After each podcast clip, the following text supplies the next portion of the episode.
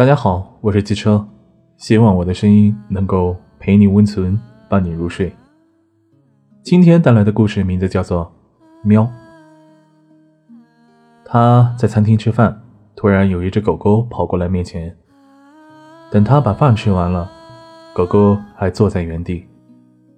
老板过来结账的时候，看着狗狗，低语道：“又来了。”他好奇地问老板：“这狗是走丢了，还是主人不要它了？”老板说道：“它是流浪狗，以前啊陪着它的还有一只流浪猫。这只狗呢，经常和其他的野猫打架，抢鱼骨头给猫吃。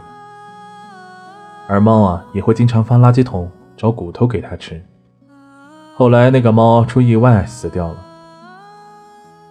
他听完之后，坐下来摸了一摸狗狗，问道。那你一定很想它吧？狗狗缓缓张开嘴巴，喵。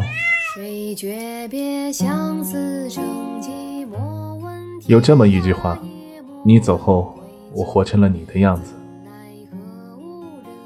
如果你觉得夸张，那我换一种说法。后来，我喜欢的人都很像你。